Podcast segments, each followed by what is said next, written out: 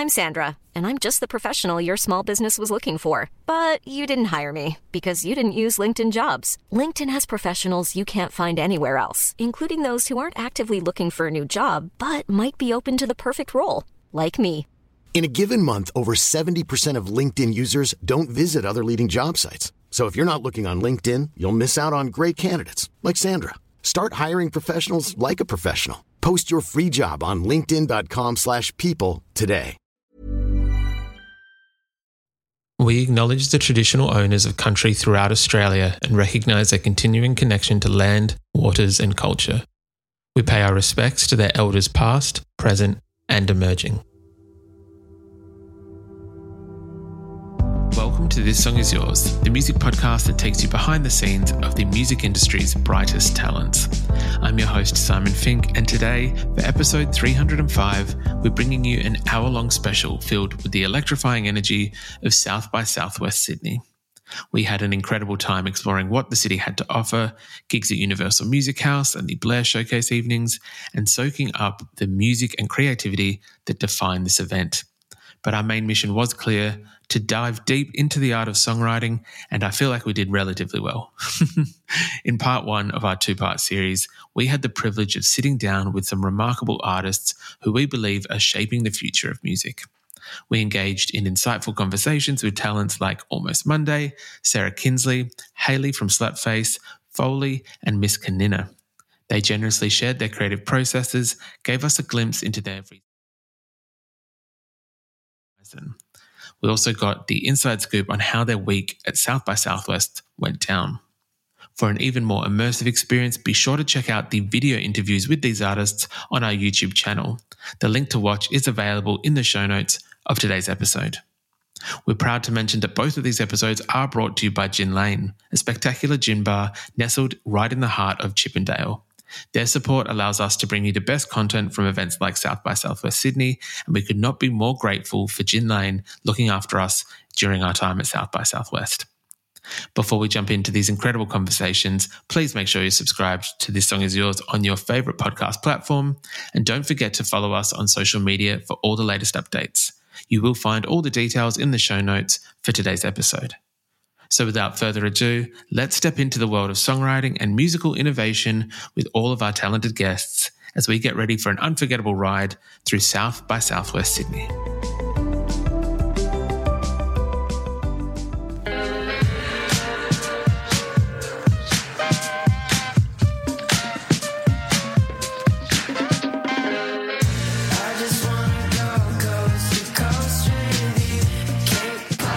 Get to today's interviews, we just want to say a massive thank you to our sponsor for our time while we've been here at South by Southwest Sydney. It is Gin Lane. Gin Lane is one of Sydney's most unique small gin bars. It is located in the heart of Chippendale in a converted 18th century townhouse. It's a perfect spot to have a gin and tonic with friends, catch up, have a fancy cocktail.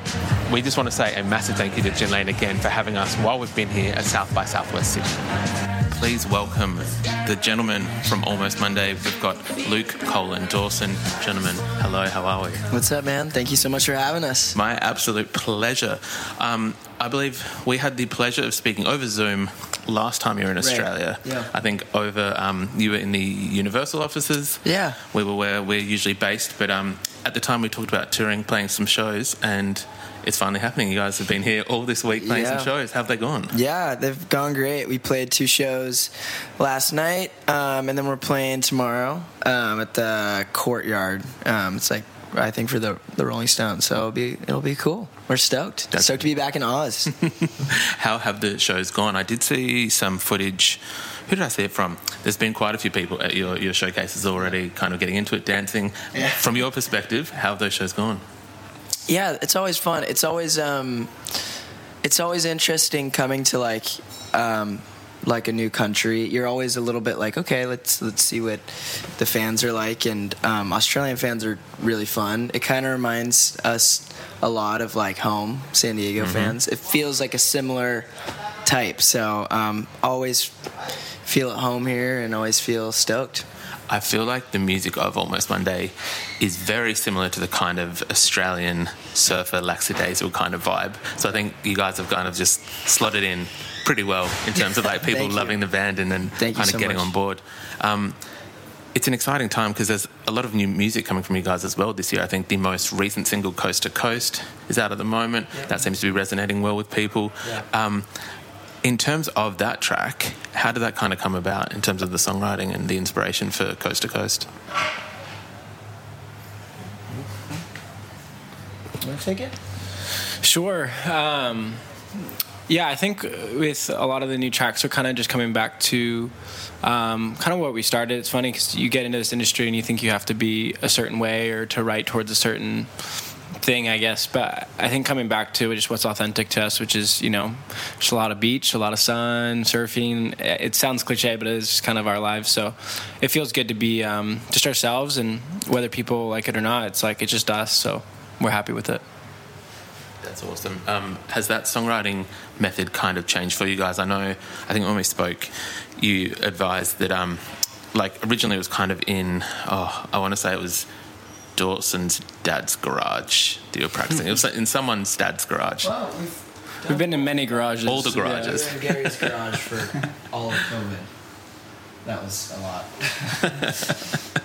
Has the songwriting changed and kind of evolved in terms of how you guys write your music? I guess from the garage now that you're, I imagine you're, you're writing in sessions, in studios, things like Right. that. Yeah. Yeah, we we work with um, our friend back at home, Simon Oscroft. He's our producer, so we work with him like all the time on music um, in his home studio.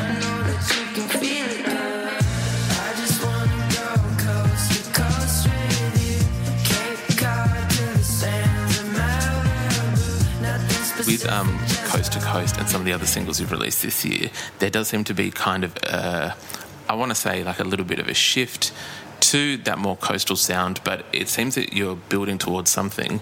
I do want to know, and obviously you can shut me down if I'm touching on anything that's not known yet. Um, are we looking towards possibly a collection of songs, maybe an EP, maybe the Almost Monday album? Yeah, I think no, no, man. We're we're super stoked. We just started working on an album, um, really like a few weeks ago. So after this trip, we're kind of locking ourselves away for the rest of the year and gonna make, you know, ho- hopefully um, a debut album that we're super stoked on. And yeah, next year's gonna be fun, man. I would just feel like it's it's time to kind of go a little bit deeper and making a full project. It's all the bands we grew up loving and stuff. It's just what we for us. It's always been kind of the goal. So um, yeah, really excited. Hopefully, uh, hopefully it turns out the way we want. That's incredibly exciting. I know that, um, and I can only obviously speak for fans here in Australia, but even across the socials, you can kind of see that um, interest and love for the band has kind of grown exponentially in the last 12 months or so.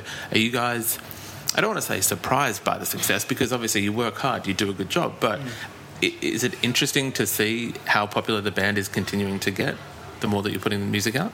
That's that's very sweet. Thanks. Um, I feel like anytime anybody is like, I like one of your songs, it blows me away. Like it just because it's something that is so uh, literally like our voice and our, you know, our expression of of of it. So it's just like when anybody resonates with it, like even on the smallest scale, you're just like, whoa, that's such a crazy thing. Like, you know, it's so making music is always for us like we're just doing it not even like to make money it's just been the thing we love. So like when people like it or at a show or like streaming it or tell you about how much it means like your song means to them it literally feels like an like a cherry on top of already a dream of just making music which is already so great. So no man we're super i feel like we just feel really blessed and stoked to be able to travel the travel the world and play our tunes and you know meet cool people it's awesome That is incredible to hear. Obviously, getting way ahead of ourselves. I know. I think it's Sydney. There's one more show in Melbourne as well on this tour. You're playing. i think We've played in Melbourne. no there's no, No? melbourne I might have but hopefully soon crossed my wires there somewhere, so I apologise.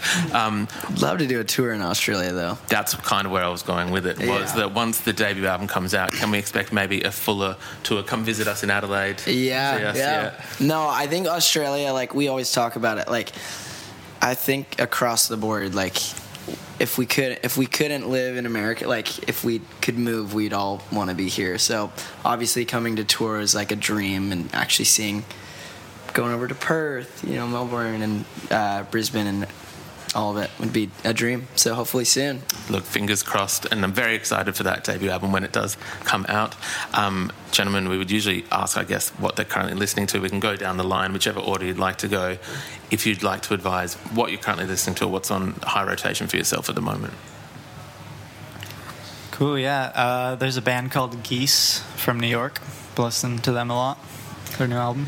Um, I'll do two Aussie bands. Um, Amyl and the Sniffers, which credit to Cole, he showed us them. We our van doesn't have an aux, so we only can listen to CDs on the very long road trips we do. So, thank you, Cole, for Amyl and the Sniffers, Aussie band, and then also another punk band from Sydney. They're called Gee Tee that I really like. Nice. Yeah. And then uh, I've been enjoying the new Jungle album. So yeah. It's a good kind of cross section of um, different bands. Yeah. kind of touching on different points. right. Yeah. I know. Um, gentlemen, thank you very much. Very much appreciate your time coming in, um, and congrats on Coast to Coast and the single. Thank you, Simon. Of course. I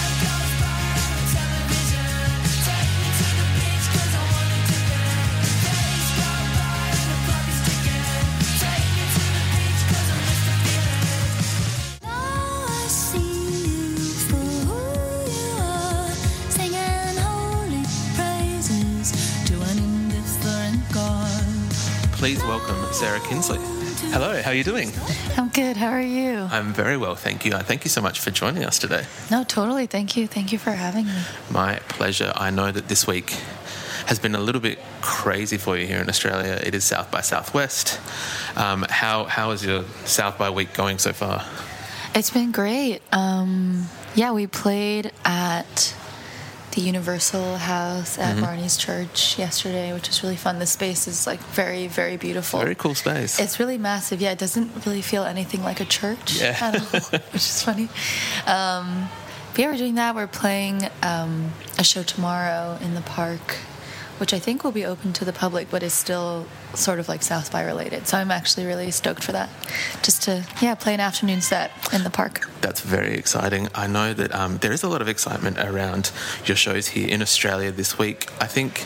I don't think it's your first trip to Australia, but it's, I want to say the first business, first music trip to Australia. It's the first business trip. Yeah. Yeah, totally, totally.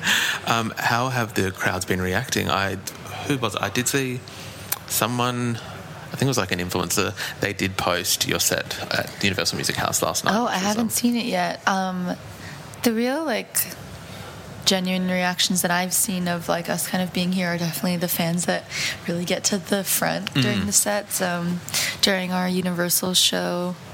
Um, at at the showcase last night, there was just like a line of people sort of gathered by the front because it's a very long stage, but it goes pretty far back, and um, everyone was so ready to sort of move and dance and be um, led into the music and the show for you know 20 30 minutes and yeah i thought the energy was just very fantastic and yeah it was just it was really sweet to see people always singing the words like especially in a place that's very far from home Of course. Well, I know there's a lot of um, excitement about the Ascension EP, which is out at the moment, Thank which is your you, EP. yeah. Congratulations on that, by the way. thank you thanks Um, is it weird, like when yeah, when you are traveling and going overseas to, to countries that, um, as we said, it's a business trip, so not the first time. But is it weird to see people singing along to some of these songs, or like really getting into these songs? Yeah, it's it's definitely really jarring. I think more in, in a really good way, just in the sense of it's very easy to to forget the fact that the people who are listening to music are people, the people who sit with music and, and memorize it and and it kind of lives with them. So to see that reflected during a show with people knowing exactly what I'm going to say next, knowing the build of the song, knowing the structure of it, it's like a familiarity that I'm always really surprised by because it's just like we don't know each other but also we do. Like this person clearly knows the sort of ins and outs of, of me like very well i think um, because of this sort of bond that we have through my music. So it always does feel a bit jarring to watch it happen or play out uh, in real time I can very much appreciate that. I do have to, Yeah. um, I do have to say, and not simply because you're sitting here with us, do love your music. The EP is fantastic. Thank you. Um, I think that there is something to be said about some of these songs because when initially having a listen to this EP, I was quite surprised in terms of not only the sonics of it, which I want to touch on in a little, in a little bit, but um, your voice as well. Only because I feel like it's a very kind of like old soul kind of voice, and for someone who, to my understanding, you only just recently graduated university. Yeah. Congrats on that, by the way. Um, Thank you. That it, I was so surprised. Yeah, that I guess this this old voice coming out of such a young musician. Um, Yeah. Has that always been the case in terms of your voice and your kind of songwriting? It's really funny. I think think when I was younger and starting to write music, it it reflected a lot of sort of the general like being naive as a young person is mm-hmm. is a universal thing. It mm-hmm. doesn't affect like only me, you know. But I think when I really kept going with writing and trying to go deeper within myself, I started to get like that comment pretty frequently of like it sounds like like you're singing about things that have existed for many years or, or, or like attaching yourself to things that kind of go beyond youth with w- while still talking about it so i don't know if it's always been a thing or if it's something that i'm slowly coming into but mm-hmm. i know what you're talking about it's hard to it's almost hard to paraphrase because it's, it's like i don't think that i sound old don't- yeah. but i know what you're saying Yes, let me please Yeah. make very clear. You do not sound elderly in any capacity. and I wouldn't be offended if I did. It's the thing.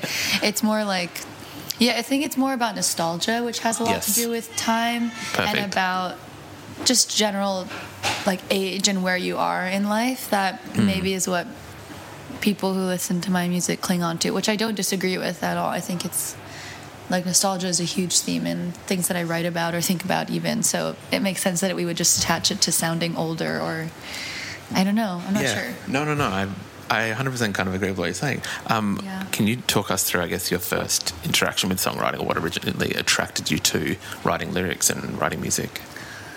Yeah, I think I started writing in a diary just at a really young age, and that was a good way to sort of word vomit because you have so much emotions as a kid, and so much of the original stuff that I first wrote was really, really dramatic. Just like in- insane how.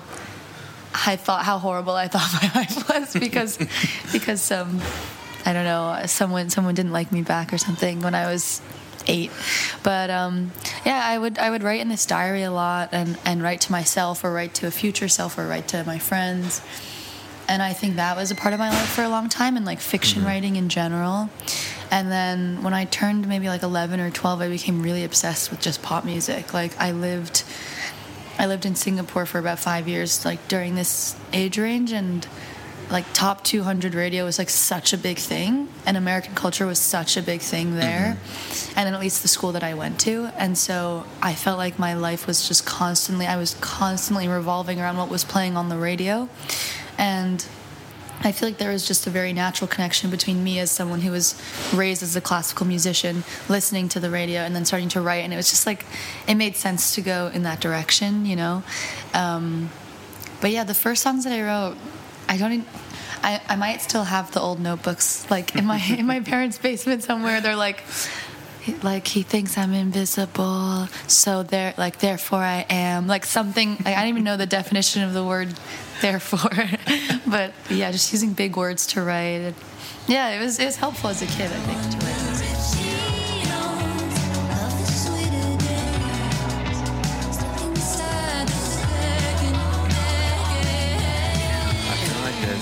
Lot of songwriters that we've spoken to, there's um there is a lot of I think you used the word like na- naivety before, and it's not even just that, but it is like you're you're working out how to express yourself and how to say things, and it's um Yeah. it's an incredibly useful tool to kind of have those early journals and notebooks, so you can later articulate in a, in a much more um expressive way, I guess. No, totally. Like I might be saying the exact same sentiment now of like feeling invisible, but I, I can say it in a way that's a little bit more ambiguous or nuanced. Exactly, yes. Instead of just saying like I'm a ghost or something. Yeah.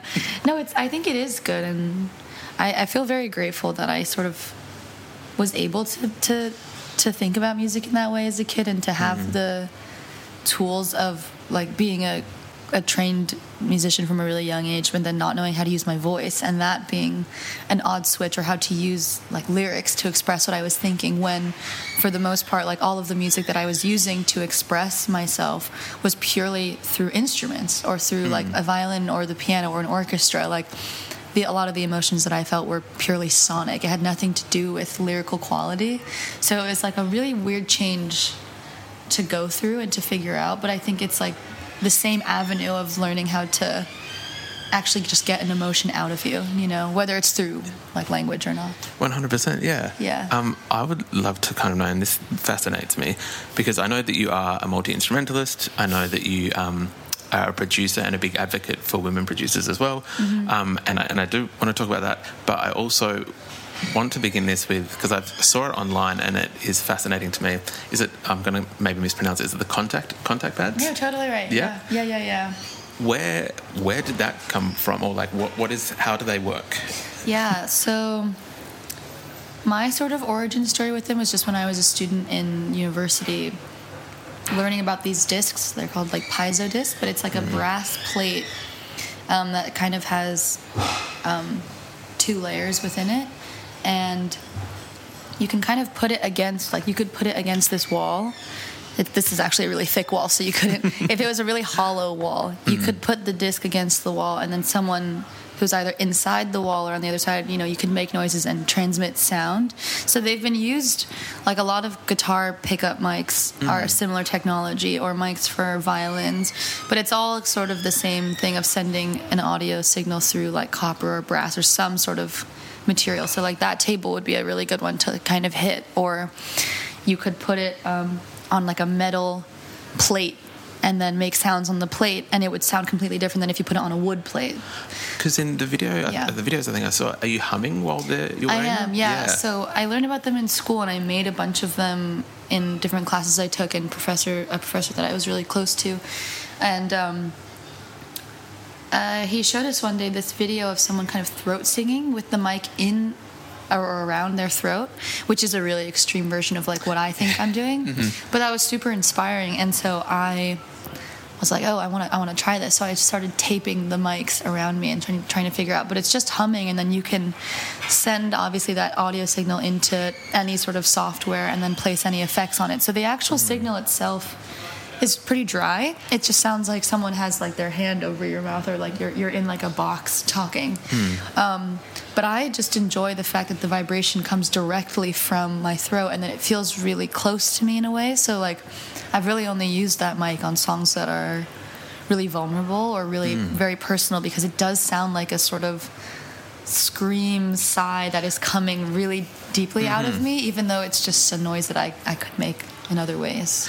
I think that's what it was. It was um, I almost want to use the word like haunting when I'm watching in a, in a good way, I agree. way. no, I, and it depends on the effects that I'll put on it. I think like I've chosen to go into these like very specific reverbs that that do feel very haunting and kind of cave-like and drony. Yes, yeah. And um, yeah, there's there's some very cool reverbs that have been built by a lot of people. Like just the presets that I use. Like it's nothing. It's it's free and it's nothing special, but it's the ability to create like such um, like terrifying sound almost, but when put over a piano, it happens to be very calming. I guess it's funny. it's a weird um, juxtaposition almost of the two. Yeah, totally. Um, the track of the, the most recent EP Ascension that I kind of found I kept revisiting was one that was haunting was the title track Ascension. Mm, yeah. I was wondering whether you would um, indulge me a little bit and just I guess tell us a little bit about the inspiration behind that track. Yeah, totally. I think um, I sort of had this inside joke with my partner and some other friends who like introduced this idea. But one of my friends who is a filmmaker and writer, um, we were both really obsessed with that film, Portrait of a Lady on Fire, and the director Celine Sciamma had this interview uh, related to the film where she talked about how the loss of love, whether it's a breakup or death or, or any sort of separation from a relationship, can be so devastating because, like, the process of loving someone means that you create a language that only exists between the two of you. Mm-hmm. And so I was talking to my partner about this, and we kind of took this a step further of thinking about, oh, between us, like if there was like an island, a real tangible place where every one of our inside jokes or memories or stories lived like what would that place look like? And you can your mind sort of starts to run and imagine all of the things that you have whether it's foods that you would talk about together or, or, or films you'd watch or things you'd speak about. But it's almost like if the island was like a tangible reincarnation of all of those things so you could actually see them on this island. And we would talk about that- that idea really often and it that kind of idea was very haunting to me as something where you could almost like a a very beautiful but very haunting paradise of where you could be. Um, and the sort of metaphor of like you know when when you break up with someone or something doesn't work out the idea of being left with this island was the sort of starting point for the idea for ascension because i was so like I was really entrenched in that idea of like when you know if if we don't happen to love each other or live together anymore, like what's going to happen? I'll just be stuck in this sort of deserted place with mm-hmm. all of these things around me. And so ascension is kind of about putting this sort of relationship that I'm in almost in the past tense of like, okay, you loved me, but I have all of these things. And the idea of waking up every day with them, almost in like a sort of Groundhog Day situation that's like a blessing and a curse, that idea was just so potent to me. And I just couldn't stop thinking about it. And it's why I called the EP Ascension. But yeah, it's really about that. It is an incredible track, so thank you for sharing Thank you. Thank you. so- I'm that. glad you like it. Thanks. Um, I know that you've obviously been playing some shows here in Australia for South by. Um, I believe that there's some shows later this year with um, a small and upcoming artist named Mitski. Who looking forward to um, how you're feeling about those shows because I imagine that's. I want to assume Yeah. is pretty exciting. Yeah, you know, I feel like I'm I'm like really doing this small artist a favor by like joining their tour. Very kind of you, I yeah. know, yeah, taking it taking time out of our busy lives. No, I was really I was very shocked when the the offer came in just because I think Mitski is someone who like I have sort of idolized for a long time, not only as her as like a really incredible writer, but and like someone who I think is truly like a tour de force of our generation of of people who write, but also just someone who was like the first first person who I really saw who even resembled me in the slightest, who was making insane, crazy music, music that would make you uncomfortable, music that would like really, I don't know, stir people up, and that was really, I don't know, invigorating for me. But yeah, it's it's very weird to think about us sharing the same stage. Like I've, I have been thinking about that and trying to think like, what am I gonna say to someone who I just have like almost too many thoughts about? You know, like mm-hmm. what do I do? But yeah, I think I, I'm just very excited to experience that. Of course, I will. Even just as a fan of both yourself and of Mitski, I'm very excited just to from a. It's going to they're happening in the US, so any US Mm-hmm. fans, please keep an eye out for those. But even from from a distance from Australia, very excited to see how those shows go because, Yeah, um, yeah. I believe it will be a, a brilliant double bill. Um, Sarah, thank you so much for joining us today.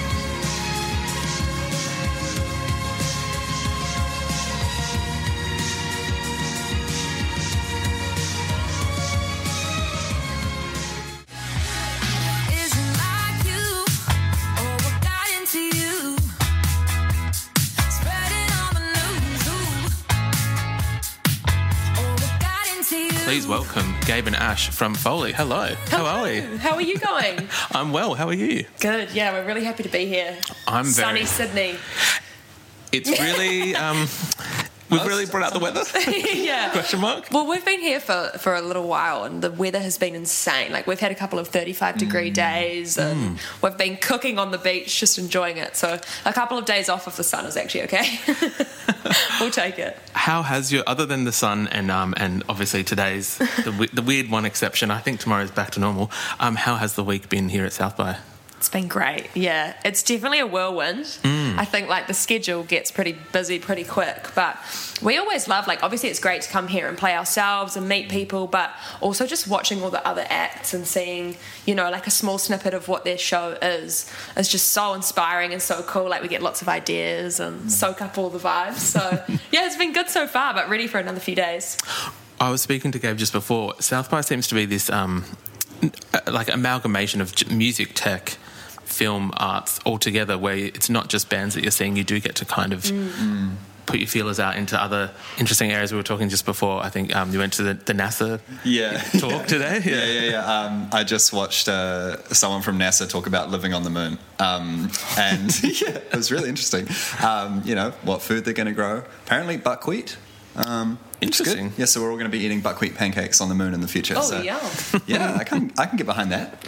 Moon caves, yeah, but it- it's it's like being at the ICCU, like and and all around Sydney uh, for South by, like you bump into all these random people from tech and you know um, AI and like film and media. There's everything going on, so it's like it's quite fun when you're in the midst of it because like you, yeah, you'd never bump into these people otherwise. Which is very fair. Is there anything else kind of left on your list of things non-musical related that you want to check out?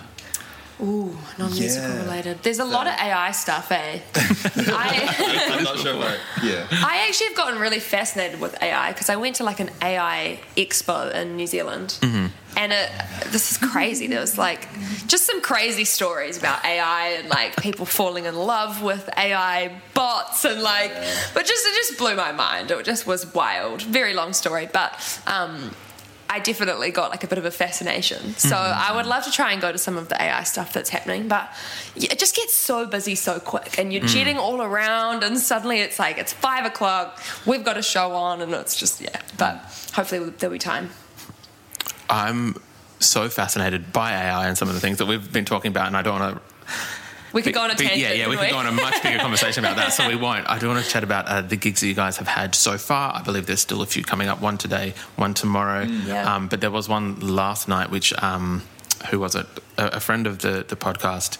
Um, uh, David James Young, he was filming yourself on, Yeah. yep, um, and it looked insane. It looked like that gig was going off. How how was the show? It was night? fun, yeah. It was really fun. It was kind of um it was like a venue that's not usually a venue called the Sneaky Possum. And upstairs it was kind of it felt like a flat party sort of. It was almost like a house where they'd Yeah. propped a PA up and um but it actually sounded pretty good, I think. Like the, the space was pretty cool. But yeah, a lot of energy and David coming along, he's got so much energy as well. The man so has a lot of energy. It was DJ so great. Yeah, it was so awesome to see him, and like I feel like he actually is like a hype guy in the crowd. Yeah. he's like our sleeper cell that goes in and like gets Yeah. everybody Yeah. hyped for us. So no, it was awesome. We had a great time, and looking forward to yeah tonight at five pm at the Doc Martens House, and then tomorrow at the New Zealand House, Yeah. which will be really cool. So yeah, looking forward to them. these shows, from what uh, all accounts that I've heard, as I mentioned to you guys before, I've only flown in today, but um, the, the shows have been fantastic. So I'm looking forward to trying to check you guys out tomorrow night at the New Zealand House because I think that's going to be incredible. Um, you are here in support of the fantastic debut record, Crowd Pleaser from Foley. Congratulations on that record. Thank you. How are you feeling now the record is out? I know it's been out for a little while, but what's the reception been like? How are you guys feeling? Uh, yeah, it, it feels great. I mean, like you know, we, we were working on that record for for a long time, and, and, and getting it right, getting the, the right tracks on it, getting the sort of creative vision in the world that we wanted to show people. Um, you know, down to a T, and and it's been really nice having it out in the world and people like appreciating that for what it is, like the the, the body of work and the piece of art that it is. Um, so yeah, we just had a lot of friends and a lot of family and a lot of, a lot of fans telling us how like much it means to them and like you know what they got out of this song or that song. And so that's that's really satisfying. Yeah it's really really cool. Were you surprised um, at the reaction of, not at the reaction of positivity, but just then when you said um, family or friends being like, "I love this song, I love this song." Is there a track that I guess that has resonated with people that you're surprised at? That was kind of like, "Oh, that was." We thought this of this song, and it's ended up being like a crowd feel favorite. like that happens all the time. Hmm. Like honestly, we think we know what our fans want, and we never do. Like we'll, it's so hard to guess. You know, like we earlier on in the album campaign, we released a song called Visualize that hmm. we thought was kind of more of like a. You know, a cruisy little curveball that people were going to be like, "Oh yeah, that's cool," but it maybe wouldn't have been the favorite. And the response to that was crazy, you know. So I just, uh, yeah, I feel like we can never pick it. But on the album, the lead single that came out with it, um, "What Got Into You," that's like the oldest song, the first song we wrote. Um, that's ended up on the record. So I feel like by the time it came out, I'd almost like. Like I, it felt like it was had already been out uh, for such a long time. I don't know. I just got kind of confused by it, and then when it came out on the album, the response to that has been so great. And I kind of was, I don't know why I didn't expect it, but it was like, oh, but that's an old song. I, I don't know. I just I think you get kind of messed up in your own head when you're so close to it. So um, You've been living with it for a while, so I imagine Yeah. that it's that thing of that when it's fresh to new people's ears that it's like, oh yeah, okay. Yeah, like this is new to up. you guys. Like what? You know, I just yeah. But no, the response has just been so amazing, and like Gabe said, to, to finally have it out, like the, the whole creative um, concept, and you know, to, to be able to present the whole thing is hmm. just such a nice feeling, and yeah, obviously a really lovely moment as well to kind of stop and like celebrate and and enjoy the moment because you don't do that very often. So It's the debut record. You kind of have to Yeah. be able to enjoy that moment. yeah, Yeah. pop some bubbles and have a little, you know. I hope that there were some bubbles in a few, cut- cutting some shapes. There was definite There- bubbles, yeah, There were some shapes for sure. yeah.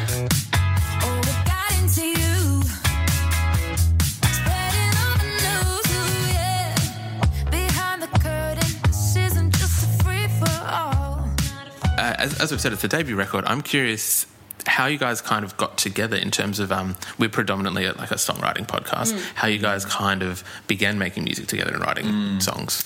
Yeah, I think, um, I mean, Ash and I have been writing uh, as individual songwriters in, in different bands, you know, well before Foley, you know, all through high school and things. But when we started Foley, um, we were both kind of fascinated with the idea of writing pop music and like the, the the way that that's structured and like all the rules that you, you have to follow and like um, Or break. or break Yeah. um, and have to you know like distill emotions and, and meaning into like as few words and as few melodies as possible um, neither of us came from pop backgrounds so when we started writing together it was just this really like fresh new thing to both of us and Mm. we kind of you know stumbled through it figured out how to do it like you know wrote some terrible songs. Wrote songs some really bad songs. wrote some really good songs um, and yeah and sort of just delved into the world like that trying to um, trying to perfect like a craft that we were Mm. fascinated by I'm so curious by that now. Uh, what were the respective genres or fields that you guys kind of came from before?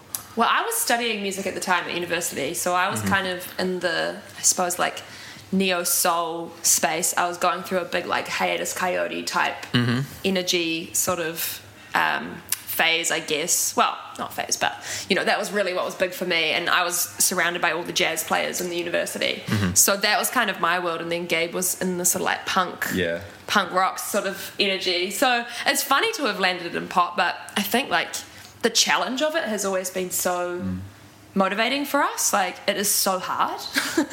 This is something that we've spoken to a few artists about, which I am fascinated by, is the fact that I guess there's this perception that pop music is like easy or mm. uh, or um, not like throw away, but that it's this thing that oh anyone can do pop music, and it's actually such a tough thing to do well, which you guys do very well. yeah um, I had to throw that in there. hope so at this point yeah but no, it's it's kind of the opposite for us at mm. least. I mean, I'm mm. sure there's some people that pop is like the most natural thing they could ever write, and they might find something else challenging. But I think in a way, like you're so exposed with pop, like you're trying to say something.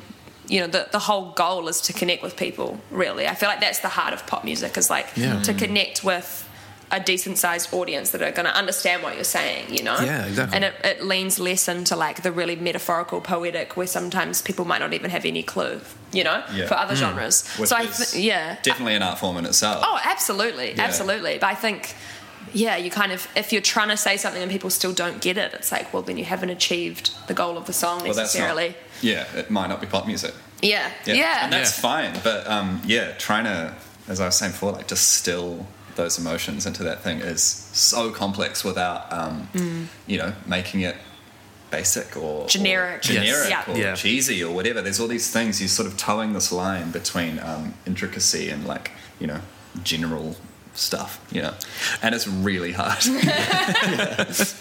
That's the the kind of thing that we have discussed with people. Is that yeah, it's this thing that is such a not like a, a difficult beast almost, but like this thing that I think deserves way more credit for writing Yeah. good pop music. Again, not Yeah. saccharine, not cheesy, but like Yeah. well crafted pop music, which Totally. again, Foley do quite well. Thank you. Um, for yourselves, do you have anyone that you look up to in terms of that kind of pop world or pop writing world? I really look up to Tove Lo. Mm-hmm. I think she's, which is Tuvalu is actually how you say her name, and I've said it wrong on stage opening for her. um, But I think she has a really beautiful way of saying it as it is, mm-hmm. but also having like so much personality and so much like zest in mm-hmm. her lyrics and like a really unique flavor to what she does. Um, I just, yeah, I, I find I'm just always captivated by her.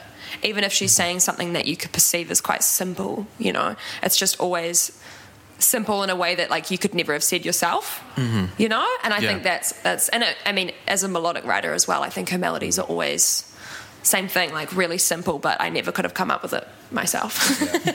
so yeah, love her. I mean, there's so many. Yeah, I, I'm just running through like a list in my head, and I can't. I can't really. I mean, pin Remy down. Remi's a big one for Remi, us as well. Remi Wolf is a big one, um, and I was just thinking back to when we first started following like the the Ariana Grande record, like "Dangerous Woman." Like Mm. that is like so well produced. Like all of the m- melodies Mm. and all the lyrics, is really really tight. So that that was like a really interesting um, case study. yeah, I guess. Victoria Monet, one of the Victoria writers on that album, Yeah. Yeah. incredible writer. yeah. Yeah, I mean, there's so many, and I think like I love when you find the like a, a bunch of artists that you really love, and then there's a songwriter who's the common denominator. Mm-hmm. Because it's cool now that you can actually find that out really mm. easily. Like you can see, Yeah. and you start seeing the same names of people Yeah. coming up on songs, and it's like I love these artists, but maybe it's this writer I actually really like. Yeah, like Ian Kirkpatrick. Yeah. you know, Ilsey so- Juber. I remember seeing Yeah. Ilsey Juber come up on like I don't know if that's actually how you say her name. I think so, but seeing her come up on lots of records and being like, "Who is this girl? She's just on everything and so talented." So, yeah. I'm Sandra, and I'm just the professional your small business was looking for. But you didn't hire me because you didn't use LinkedIn jobs. LinkedIn has professionals you can't find anywhere else, including those who aren't actively looking for a new job but might be open to the perfect role, like me. In a given month, over 70% of LinkedIn users don't visit other leading job sites. So if you're not looking on LinkedIn, you'll miss out on great candidates like Sandra. Start hiring professionals like a professional. Post your free job on linkedin.com/people slash people today. Millions of people have lost weight with personalized plans from Noom, like Evan, who can't stand salads and still lost 50 pounds. Salads, generally, for most people, are the easy button, right? For me, that wasn't an option. I never really was a salad guy. That's just not who I am. But Noom worked for me. Get your personalized plan today at Noom.com. Real Noom user compensated to provide their story. In four weeks, the typical Noom user can expect to lose one to two pounds per week. Individual results may vary. The list just goes on. Who is it? There's um, I know one very popular Australian songwriter, uh, Sarah Aarons, as well, who I think people know from, gosh, like Everything. yeah, Yeah. Flume, Miley Cyrus. There's a there's Yeah. a whole range of different records that she's on, but it is cool now that you can kind of access that and see how songwriters work, and I think they're getting a lot more recognition as well, which is cool. Um, do you guys have any desire to write for anyone else? Is there any ever? Yeah. Yeah, we do quite a lot of that. Yeah, yeah, yeah. we do lots of that because I think collaboration is like really at the heart of pop music, but also like a lot of music now. You know, Yeah. a lot of genres that have pop sensibilities across the the vocal in particular. You know, so yeah, we do lots of writing for other acts, and I think it keeps you kind of like on your toes a little bit. Um, like having to flex those muscles with different people and different um, goals for the song and you know like you and it, it also if you're writing pop music all the time it can be really refreshing to write something different and um, i've really been wanting and i think gabe's the same i think you mentioned this the other day really wanting to write some country music. Because i feel like that like the narrative in country lyrics is always so strong and like often what we will be writing is more like not necessarily telling a story from start to finish. It's like a feeling and a situation, and like you know, you want it to be clear in that sense, but it's not like the verse is the start, the second verse is the mm. middle, and the mm. last part's that you mm. know. Because I love with country music, it feels like there's such a strong narrative. So yeah, I'd love to do a bit of country. I'm Get my yeehaw cowboy hat on, is- eh? Love this. I think country music as well, almost what you were saying before, there are times where that can be almost too saccharine as well. And so it's, I feel like there's a Yeah.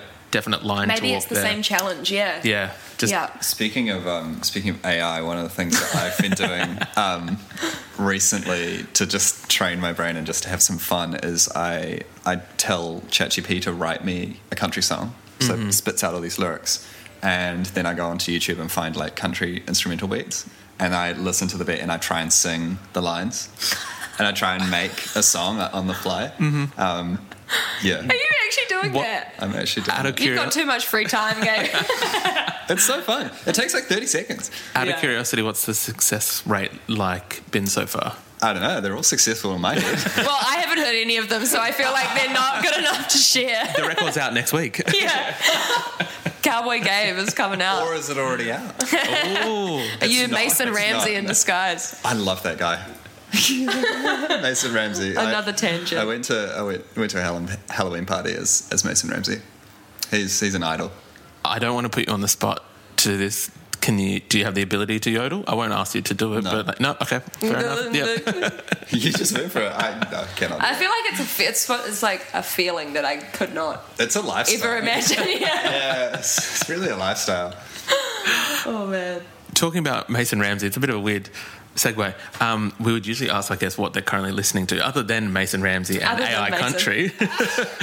Is there anything at the moment that's kind of on high rotation on either of your streaming services or record players, however you consume music? I've gotten really into Royal Otis, Mhm. who obviously I feel are a bit of a hot name at South by, which is interesting. They are this week, There's yes. a panel about them, and Some um, flames on your pants. Is that yeah. um, yeah, fully fell in love with them. Mm. I feel I, I feel like I've gotten onto them kind of late, but yeah, they're amazing. And then also Del Water Gap, Yes. yeah, big fan, big fan. I feel like my algorithm has all of a sudden changed on like I don't know if you ever noticed that you'll be listening to all the same stuff and the algorithm's giving you really similar stuff.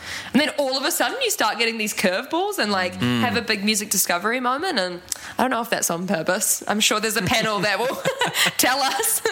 but um, yeah, just all of a sudden discovered both of those guys and a few others in that kind of camp and yeah, I think they're all such great songwriters and great voices and like really cool production style as well, like Mm. kind of pushing their genres a bit and yeah, awesome. What about you? Yeah, I mean both of those as well. Um, but I I've been really listen, listening to a lot of George Duke at the moment, who's like a '70s, Mhm. '80s kind of jazz, soul, R&B guy, um, who I listened to a lot back in the day, like 2016, 2017, when I was like first getting into funk music. Um, so it's nice to come back and like listen Mm. through his discography. But um, yeah, I don't know, just expanding the horizons. The gamut of music that we've crossed today, I absolutely love. I think like Mason Ramsey, Ariana Grande, George Duke.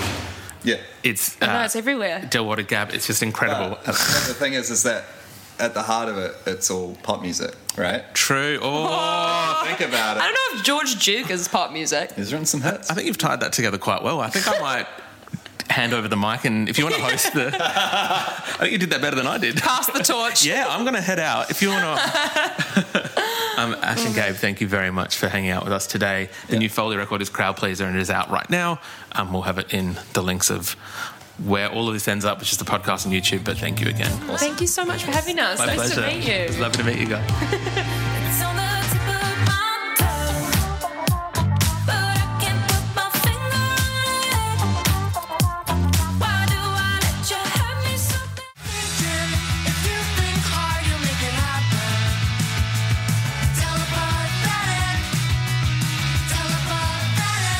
Please welcome Haley from SLØTFACE. Hello. Hi. How are thank you? I'm good. Um, thank you so much for coming to join us this morning. I know it's been an incredibly busy week for everyone. We are here in the midst of South by Southwest. I know that you're just here as an attendee. Is there anything that you've seen so far that kind of stands out for you? Yeah, last night was my first night actually attending showcases, um, but I saw a band called Stumps that were really good. They're Mhm, kind of like lovely.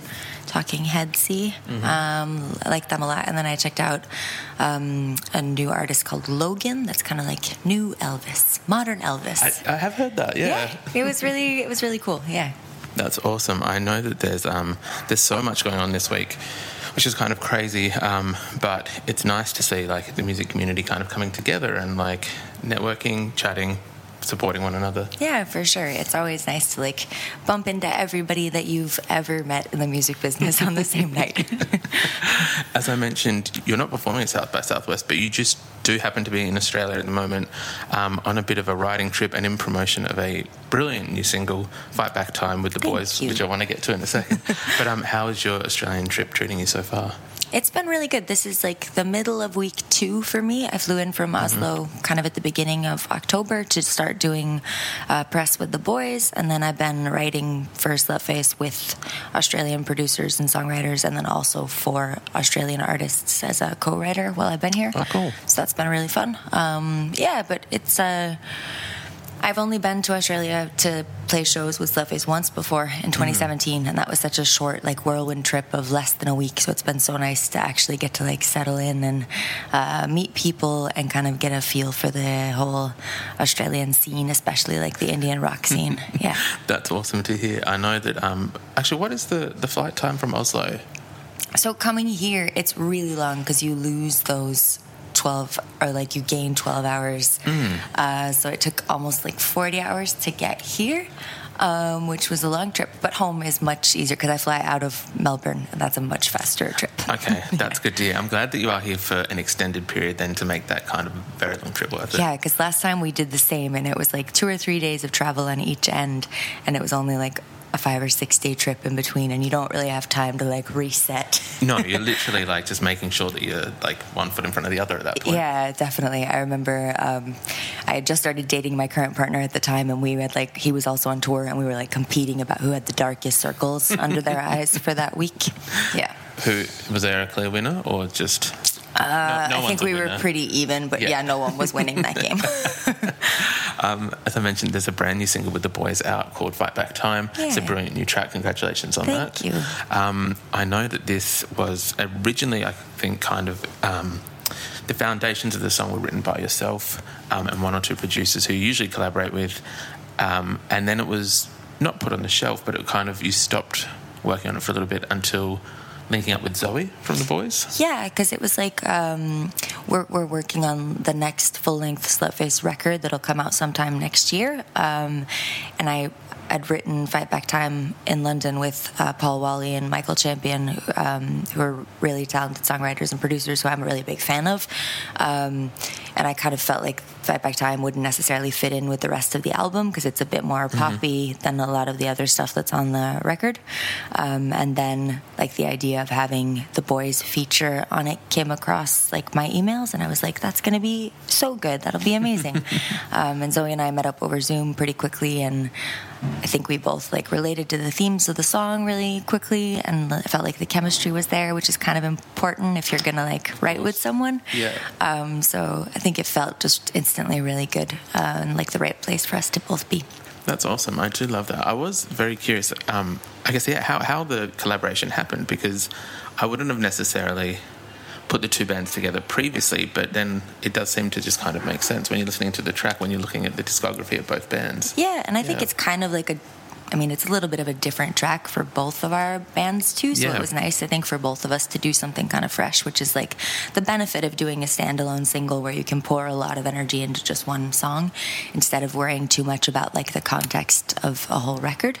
Um, so I think, yeah, we I I knew that we uh, that a good idea to like give that song life would be to do it as a duet or a feature with another artist, and we were kind of like thinking about what other artists that could possibly be, and um, I was. I really wanted to do it with an Australian band because I hoped that that would maybe get me over here because I Mhm. had really wanted to come back since 2017. So, um, and then the Buoys just seemed like such a perfect fit. So.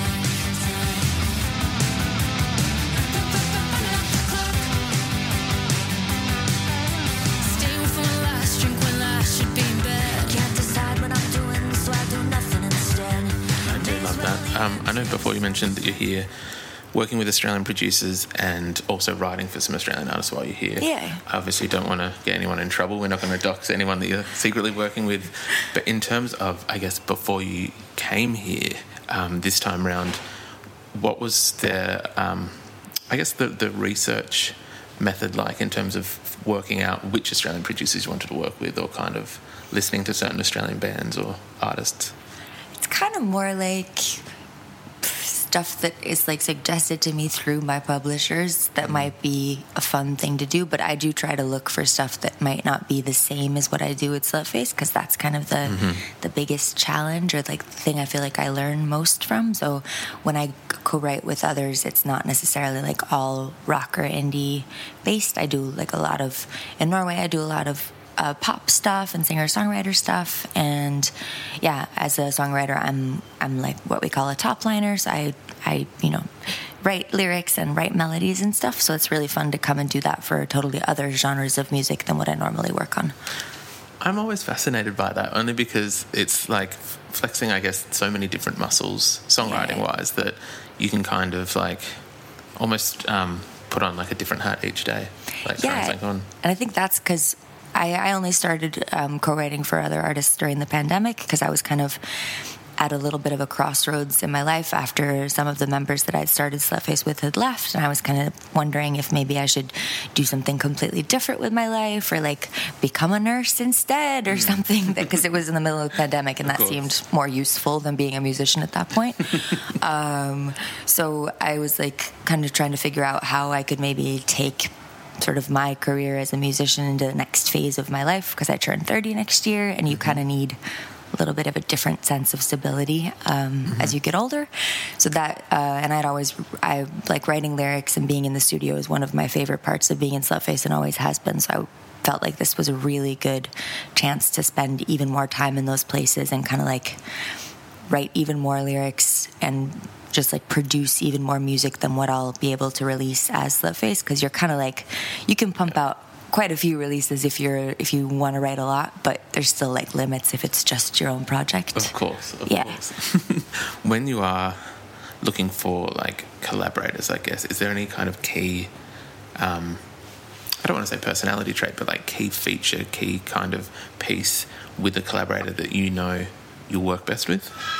Yeah, there are like a couple different things. Like I, I like to try everything, and I feel like even sessions where, uh, like I don't necessarily feel like I did my best work, or maybe I had like kind of a slow brain day. Even those sessions, I feel like I learn a lot from. But I think my my best days for me with like my the things that I feel best at are like um, working with people that want to work kind of quickly and like get as many ideas down as quickly as possible. I'm not very much of like a, I don't, I don't enjoy because I that's how kind of SLØTFACE used to work when there were four of us writing everything together in a room, and I think I kind of like filled my quota of working very like agonizing over every chord and every sentence, and I kind of would rather write two fast songs than one verse in a day at this point. Yeah. Um, so that's key for me is kind of like working with people that enjoy that like speed as well.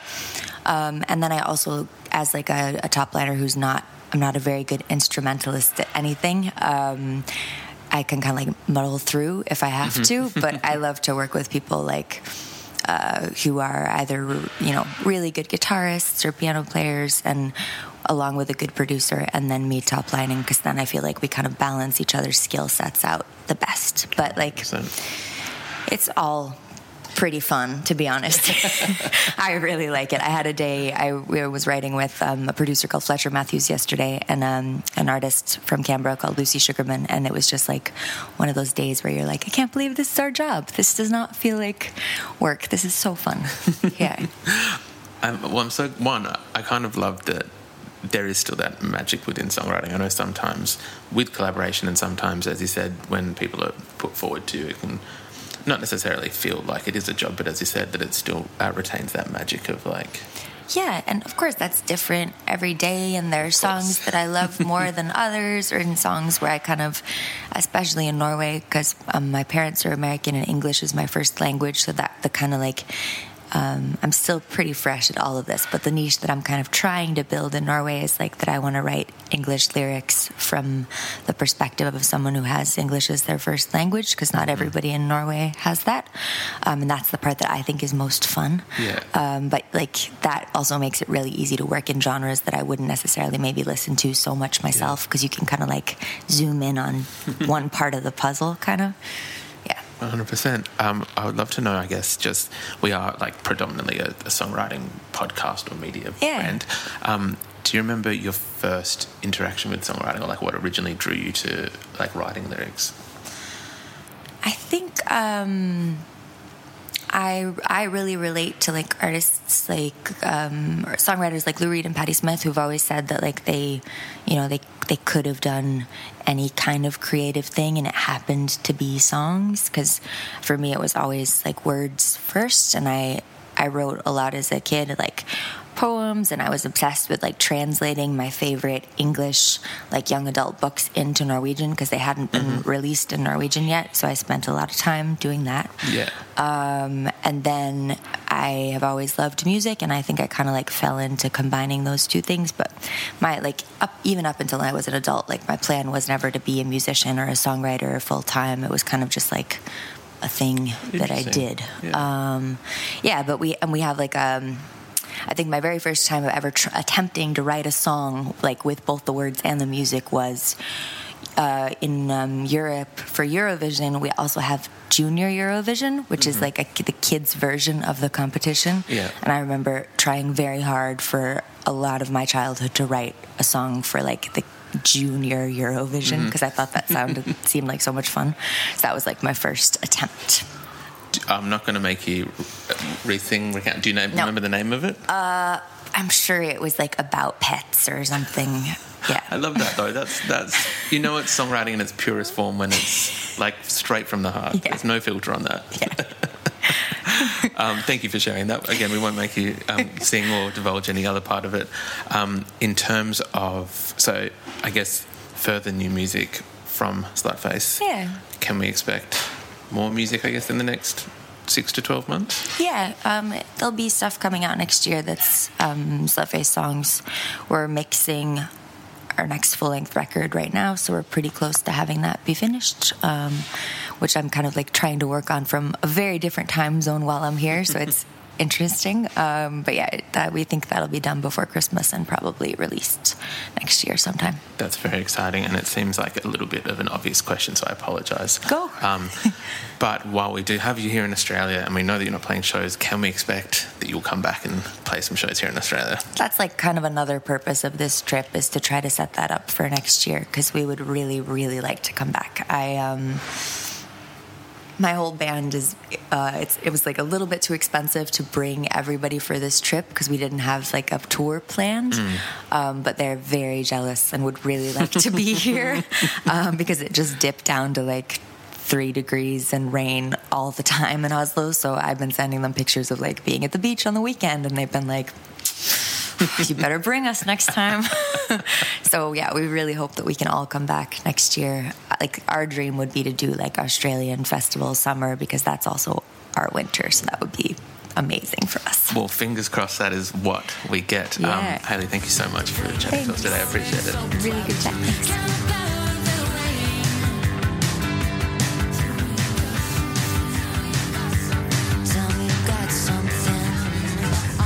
Thanks. Tell you. I'm a, brim packer, a hard rocker. I'm a, a pig hater, death to invader, and no, the land takers, and no, the treaty breakers, and no, the dictators, and no, manipulators.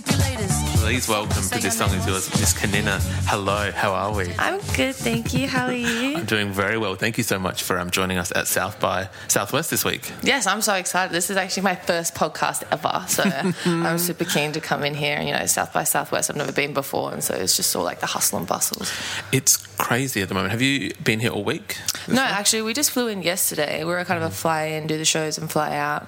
Um, I'm still poor at the moment, so it's not as though I can fly everyone here and we can hang out and go to all the talks and stuff. You know, I'm still working a full time job, so come in, do what we're gonna do, and get the fuck out. Similar to what we're doing. Podcasting is not the uh, the big money maker that everyone thinks it is, but um, yeah, I definitely get that. The kind of the hustle in, hustle out. Mm. I did see last night. I think you played a showcase. I did.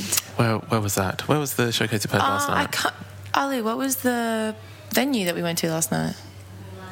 Mulan Restaurant. But it was for the Laneway um, showcase, which was That's really right. cool. Yes, yes. How did it go? It was really good. I um, I had a little hiccup um, with a little tech thing, but which kind of like made me feel a little bit weird. But then I realized that like we're artists and we're doing live shows and it's not supposed to be perfect. I feel like it, Mm-hmm. Mhm. when you have that kind of experience, it just kind of humanizes yourself a little bit more because, you know.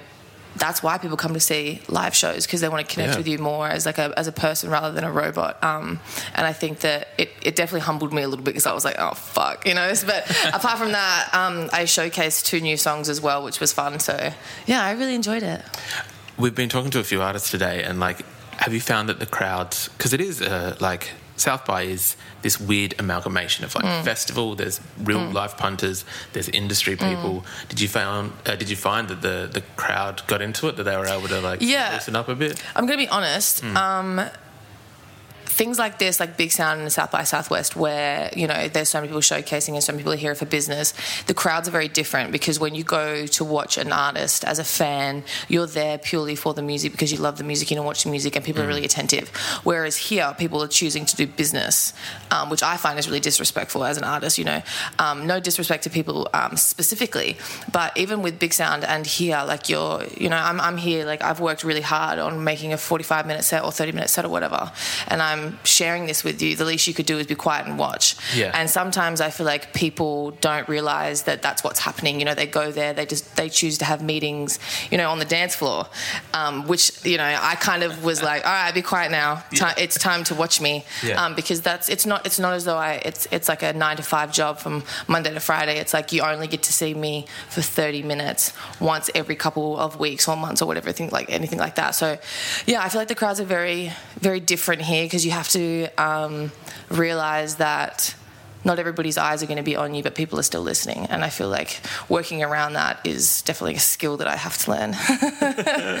I've always found it interesting that people do conduct like business interviews or meetings It's like while at gigs. It's, it's so weird, right? Like, Yeah. don't get me wrong. It, like, I get that it's obviously a busy time, but I'm like, unless you're getting a cut of that, I Mm. think that's the only fair way to Mm, kind of do it. Right? mm, mm. yeah, and I I also feel like, you know, cutting them a little bit of slack. Before I got into music, I was definitely that bitch that was like front left who was like talking to my friends, like, you know, um, like not really caring. And now that I'm doing music, I kind of have a more sense of respect for artists because I'm kind of like, you know, um, Rara Zulu, um, one of my good friends from from Melbourne. She's an incredible black artist. She actually brought that to my attention. Um, last year, I went to go watch her. Actually, was it last year? I think it was the start of the year. She did a um, residency with the Izzy Boys at the Evelyn Hotel in in Melbourne, and she spoke so well. She just said at the start of her gig, she said, If everyone could please be quiet during my set, I'm about to pour my heart out to you. I'm about to show you the work that I've worked really hard on. Please give me the respect and be quiet. And, you know, even if someone whispered in my ear, I feel like I was doing her a disservice by even engaging in that because I did go there to watch her and I did go there to listen to that. And I feel like her saying that really installed in me more respect for artists in, in that sense. It is an incredible kind of thing that well, a lot of artists are doing because as you said like there's so many artists playing this week there's gigs like from 4 p.m. till like 11 12 yeah, p.m. it's crazy, everywhere. and they're all spread out as well. It's it's Yeah. not like in Big Sound where you walk down one road and then it's like all there. It's like y'all motherfuckers go to everywhere around the city. there's so many gigs so i understand obviously people have to kind of multitask but it is nice when they can kind of Mm. show some respect to the artistry Mm. because as you've said there's a lot of hard work that's gone into Mm, that mm, mm. Um, i'd love to talk about your artistry Yay! Um, that's why we got you here. um, it's been such an incredible year for you, I feel.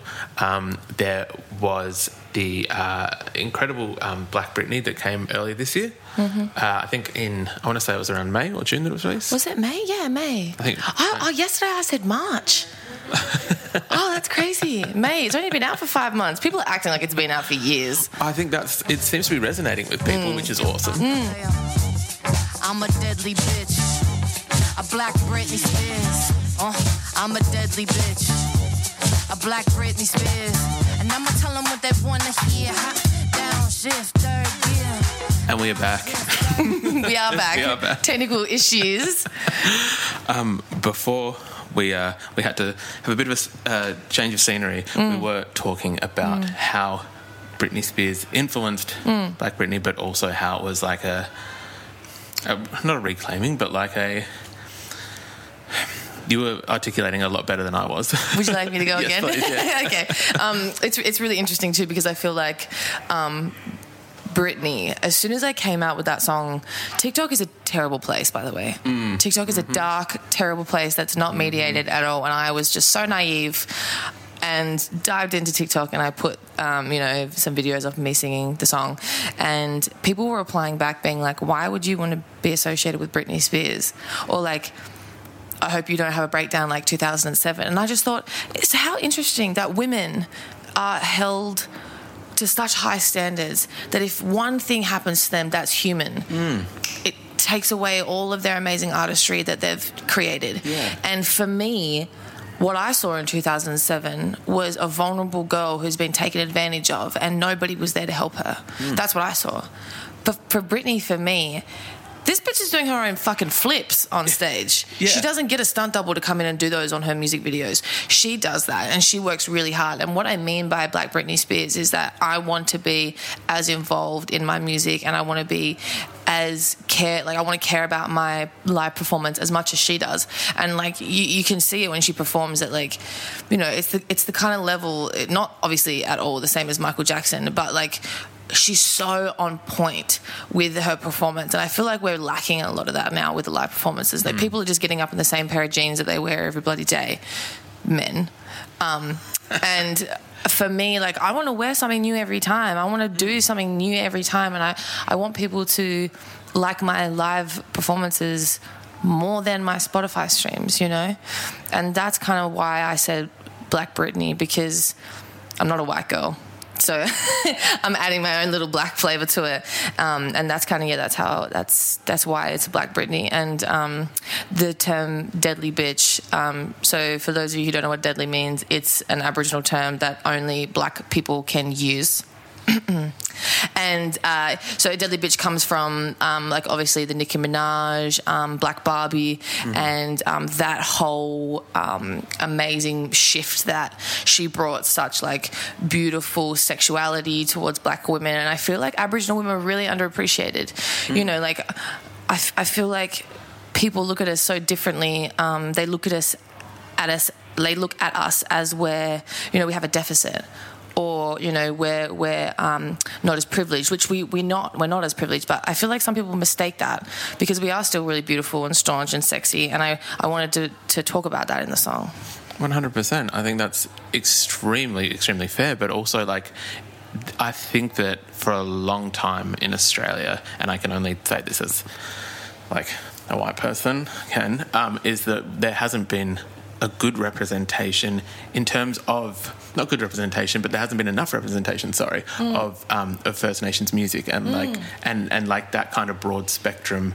As you kind of said, like you grew up having all of these different experiences and kind of um, emotions and thoughts, and, and influenced by people like Britney Spears as well. And so I think that it is, it's really good in 2023 that we've got artists like yourself coming forward with these other unique perspectives that I don't think the Australian music scene was necessarily highlighting well. And I think they are now. yeah, yeah. So my mum, uh, like we used to go to so many festivals growing up. My mum used to be in events, um, and so like I've been going to festivals since I was really little. And then when I was able to go by myself to like Falls Festival um, in Tassie. Um, what I was seeing every single day on the lineup was the same band, but different versions of them. A bunch of Kevins. Four, four white guys? Four white guys, all like long, long hair, you know, fucking jeans and like shades, double denim, that sort of shit. And mm. I, and I, and when I was young, I was like, yeah, this is our music. We we listen to indie rock. This is what Australia has to offer. And then I saw people like Tkay Maidza on the scene, and I was like, "Whoa, what is going on?" You know, and like she ripped through the Australian uh, music industry, and I was kind of like, "I want to see more of that."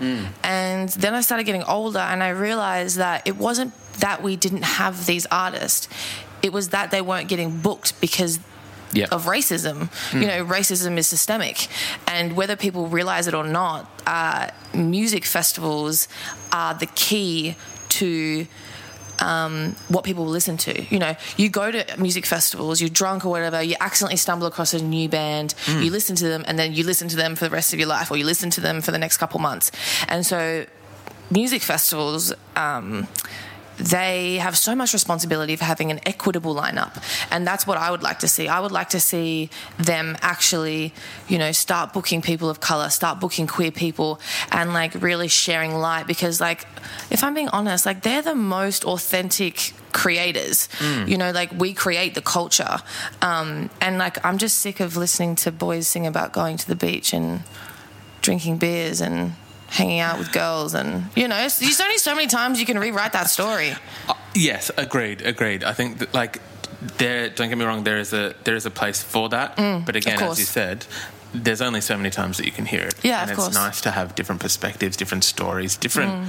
things to listen to, other than as you said, the same. especially because this country is so multicultural i feel like people Exactly. forget like the white australia policy is real you know we still have the white australia policy here and europeans are always going to be given the better option um, for where they want to live but like there are so many cultures in this country. You know, there's a huge Asian population, there's a huge African population, and everything in between. And I feel like, you know, why aren't we seeing that in our mainstream music? Why aren't we seeing that on the lineups? And I feel like now, though, like there's so much more of that, and I'm so happy to be a part of that as well.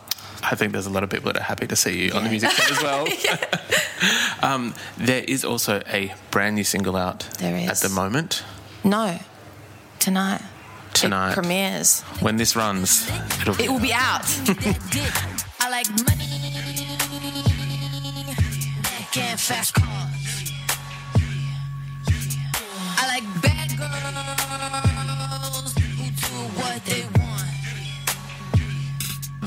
new single is out tonight. It'll be out now when and it'll be linked into this YouTube video. Um, Pinnacle Bitch Mhm. is out right now. Mhm. Firstly, fantastic track. Thank you. Absolutely love this. Um, I wanted to ask a uh, about a line in the song because I'm fascinated when, um, not necessarily like diss tracks, Mhm. but when you're choosing to like throw some shade at someone. Yes. There's a line in it that I'm top pinnacle bitch.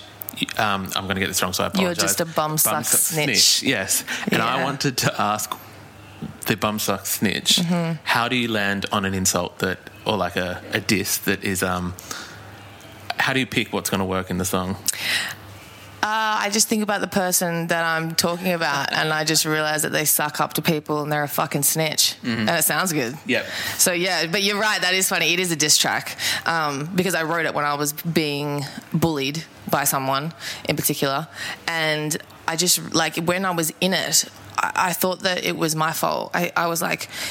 You know, I, I like internalized a lot of it, but it wasn't until I came out of out of it and I stopped seeing that person, that person wasn't around me anymore, that I realized that actually that person was extremely jealous of me because they had to verbally bully me to make themselves feel better Yeah. and that's that's such intense insecurity when you have to actually like go out of your way to make someone feel bad about themselves when they've done nothing to you Yeah. that's extreme insecurity and i feel bad for you and please don't get it twisted like i'm fucking better than you like don't make me feel like i'm not. And you know i'm i, I feel like i take things very personal. And um in, instead of like lashing back i wrote a song. I know that it's almost somewhat cliche in the music industry to talk about like songwriting is cathartic, things like that. Did you Mhm. feel a sense of relief once you did Yes. write it? Yeah. yes i Yeah. did especially because it's a fucking banger It is. and I'm gonna make lots of money. um, yeah, I've, I definitely felt a big weight lift off my shoulders when I wrote this song because I was feeling like, you know, I used to do like journal, like journaling. Yeah. Um, and then I kind of moved away from that when I started writing more music, and I realized that music was actually, you know, Aboriginal people, First Nations people, Black people have always used music and song as a way of telling their story and as healing. Like we, we, we as First Nations people have always used music as healing, and so for me, um, modernizing that and using, you know, hip hop to help heal my trauma from that, um, yeah, it made me feel a lot better about myself, and it also was kind of like pep talking myself as well, like reminding myself that I am staunch, I am fucking deadly, and I am a pinnacle bitch, and you fucking suck ass. So that's what that's what, that's that's how it made me feel, and like. uh, Most of it when I was writing it was kind of like you know yes you know you, you are you are like that I, you are like that and then it wasn't until I performed it a few times that I was kind of more settling myself in, into that emotion. I absolutely love it. The track is incredible. Thank you. It is staunch. um, we would usually ask our guests what they're currently listening to. Mhm. Is there anything at the moment that's kind of on high rotation for yourself? Yeah, what's on high rotation? Um, for me, I've been listening to heaps of Ray at the moment, um, and also I've been listening to Lakiki, Lakiki, Lakayla. Lakaylee. I've been saying Lakiki 47 for my entire life. And then I went to uh, Triple J the other day, and one of the presenters was like, it's Lakaylee. And I was like, what the fuck? You've taught me that now, so I didn't know what. Right? But yeah. But it's so funny because I get really pissed off when people say my name wrong, Mhm. and I'm out here not saying another black woman's name right. So, but yeah, I've been listening to Chitty Bang by her because she's like she's the goat. Mm. She's crazy. Some incredible talent. Yeah, it's it's so yeah. I've just been listening to um, a lot of black um, female artists at the moment on yeah on high rotation. Awesome. If you were to um, give a recommendation to any Australian uh, First Nations artists, who would you throw a shout out to? Definitely Barkaa, Yeah. Jada Weazel. Those two are crazy.